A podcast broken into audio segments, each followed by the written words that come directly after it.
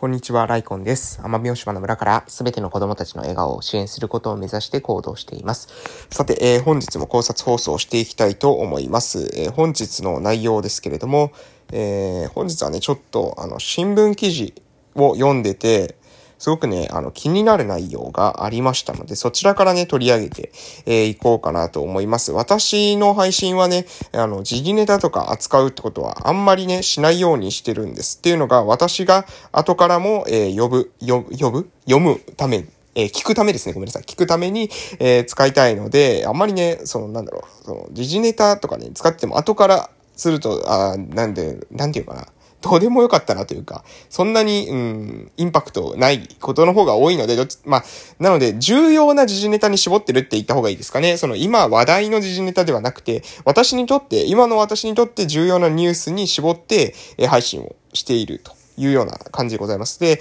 え、それに関してね、今日のニュース、うん、南海日日新聞のですね、記事が非常に面白かったです。今日というか2021年10月15日ですね。2日前ですか、えー、の記事が非常に面白くて、実は今日も上がってた内容もなかなか面白かったので、えー、それもね、取り上げていきたいと思いますけども、まず、て、えタイトルからですね、え、永続的な地域振興、お手伝い、交流人口拡大、ドローン活用を展開、世界自然遺産登録、契機、JAL ということで、えー、写真がありましてですねえ、鹿児島県の、えー、塩田知事、鹿児島県知事ですね、塩田知事に航空機の模型を手渡して自然遺産登録を祝う赤坂社長ということで、赤坂社長っていうのは、えー、日本航空 JAL の、えー、方なんですけれども、えー、JAL の何なんでしょうね、ポジションとしては。えー、JAL の、えー、代表取締役なんですね。それ知らなかった。えー、赤坂社長という JAL の代表取締役みたいなんですけども、が塩田知事、えー、鹿児島市の県庁のに、えー、います、塩田知事に、えー、訪れて、そこに訪れて、奄美大島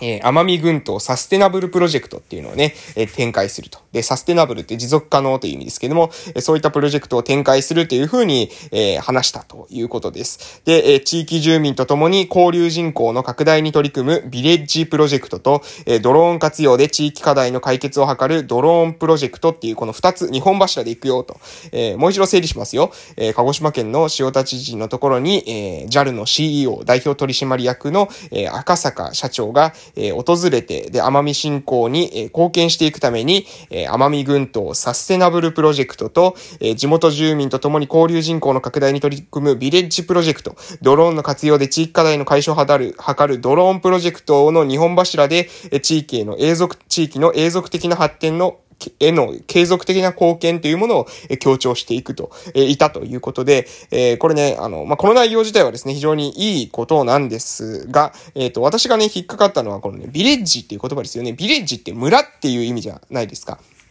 で、奄美大島ってですね、ビレッジって二つしかないんですね。で、えー、なんですけども、ここでね、あの、一つしかね、えー、ビレッジ、ビレッジって言葉を使っているんですけども、一つの、えー、地域しか出ていない。え、ビレッジって他にも意味があるんですかね？ごめんなさい。ちょっと私は村ってすぐに読み飛んでしまったんですけども、えー、ビレッジ、村、えー、村内、えー、都市内にあるまとまりを持った地域の章。ままとまりを持った地域っていう風に言いましたって言われてしまったら、それは仕方がないんですけども、でも一般的にはビレッジっていうのは村というわけじゃないですか。で、ビレッジプロジェクトっていうプロジェクト名を挙げていて、奄美大島には2つしか村がないんです。私がいる村と私がいる村じゃない方の村しかないんですね。えー、それで、なんか私がね、引っかかったのは、私じゃな、私が住んでいない方の村の名前だけがね、そこに記載されてるんですね。えー、なんか、えー、地域の人に話を聞くと、そそこに拠点があるらしいんですよ。なんか環境振興の拠点があるのかな？えー、わかりませんけども、そちらの村の方の名前だけが、えー、出てきていて、私たちの村の名前が出てきてないんですね。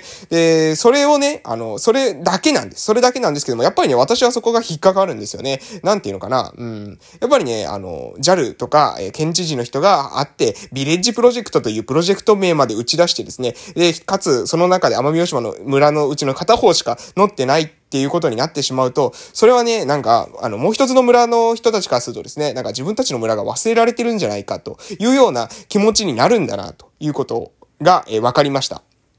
で、こっからの学びって結構ありまして、それはどういうことかというと、えー、この人たちはですね、えー、私たちの村に、私たちの村、ウケンソンって言うんですね。で、私たちの村の方に貢献しないよって言ってるわけではないんですよ。私たちが住んでいる村に貢献しないよって言っているわけではないんですが、ですが、ビレッジプロジェクトというプロジェクト名、そして片方の、もう片方の村の名前だけが出てきているという状況では、私たちの村の側からするとですね、なんで、えー、そちらの名前が出てきてるんだ？もちろん高級あ観光、こう、えー、観光のそういった拠点があるっていう事情はあるかもしれません。でも、でもですよ。でも、名前をですね、それにしても、えー、ビレッジっていう名前を付けるっていうのは、ちょっとね、あの、なんていうかな、その地域中住民に与える印象というところまではなんか頭がまだ回ってないんじゃないかなというか、そこまで想定されてないんじゃないかなと思って、うん、まあね、県知事とかですね、JAL の社長がすることとしてはね、なんか微妙じゃないかなと私は、え、思いました。やっぱりね、えー、その地域住民の人たちにどういうふうに思ってもらうかってこと、これ非常に重要だと思うんですね。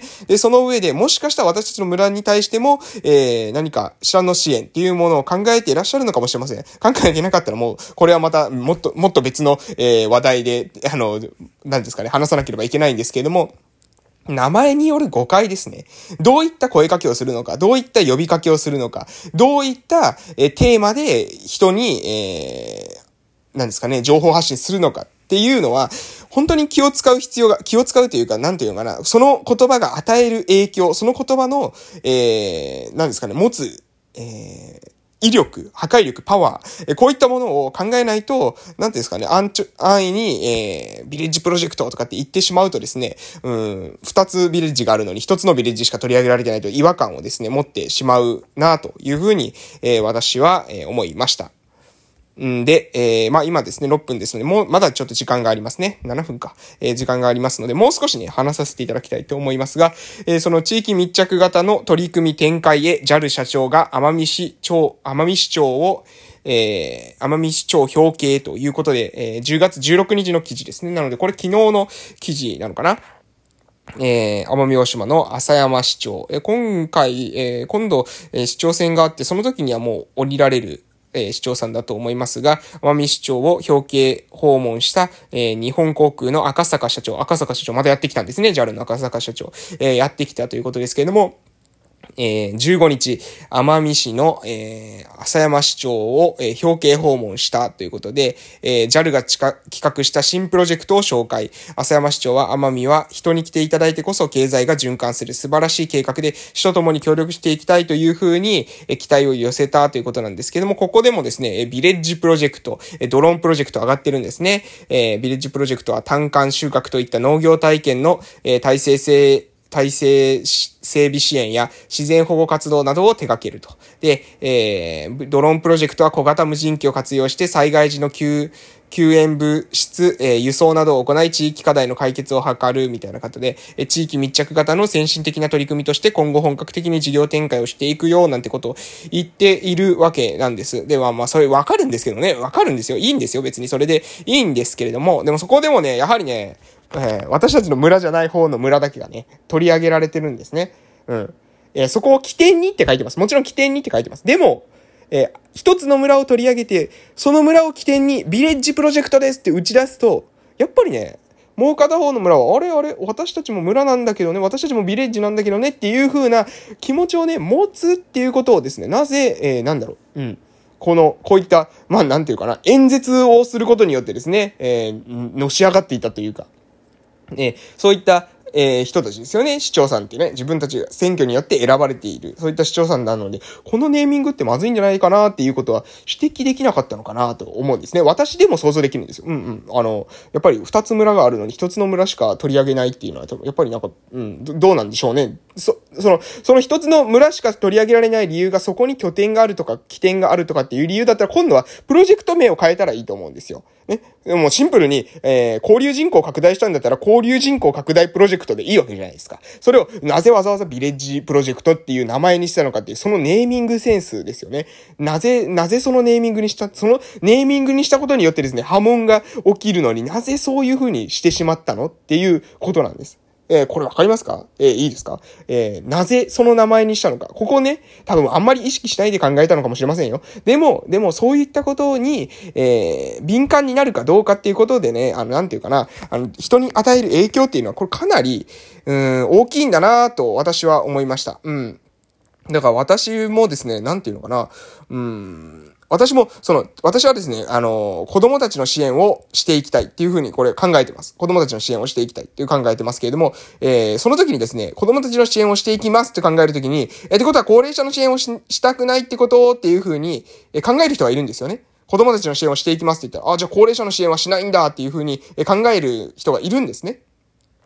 でもね、えー、それはね、私はねですね、えー、過去の配信の中でも言ってますけれども、えー、私はね、子供たちの支援をする方が高齢者の支援をすることにもつながるというふうに思ってるんです。で高齢者の支援をしてもですね、子供たちの支援には繋がらないけれども、子供たちの支援をするっていうことは、高齢者の支援にも間接的ではあるけれども、支援になっていくというふうに考えているわけです。なので、今の段階で、え、高齢者にしか支援していないという状況が、これがですね、続けば続くほど、だんだんとですね、自利品とその地域というのは、えー、文化もですね、えー、そして、えー、経済的にも貧しくなってしまうんじゃないかというふうに、え、懸念しているというわけです。え、直接的な支援、間接的な支援あると思いますけども、子供たちっていうのは大人になりますから、え、子供たち、今は支援が必要でも、いずれですね、支える側になるわけです。でも、高齢者っていうのは、え支援したからといって支える側になるわけではありません。そこはですね、シビアに見極めて、その上で子供たちの支援をするって言った時に、どういった言葉の誤解が生まれてくるのか。私もね、そこに対してはもうちょっとね、敏感になった方がいいなと、この、えー、記事の内容を見ててね、えー、こっちの村をし、村のことばかり、えー、挙げられていると、もう片方の村を自分たち忘れられたんじゃないかなと思うのと同様に、子供たちの支援っていうのばっかりを打って出ると、高齢者の反感を買うこともあるのかもしれないな。それよりは、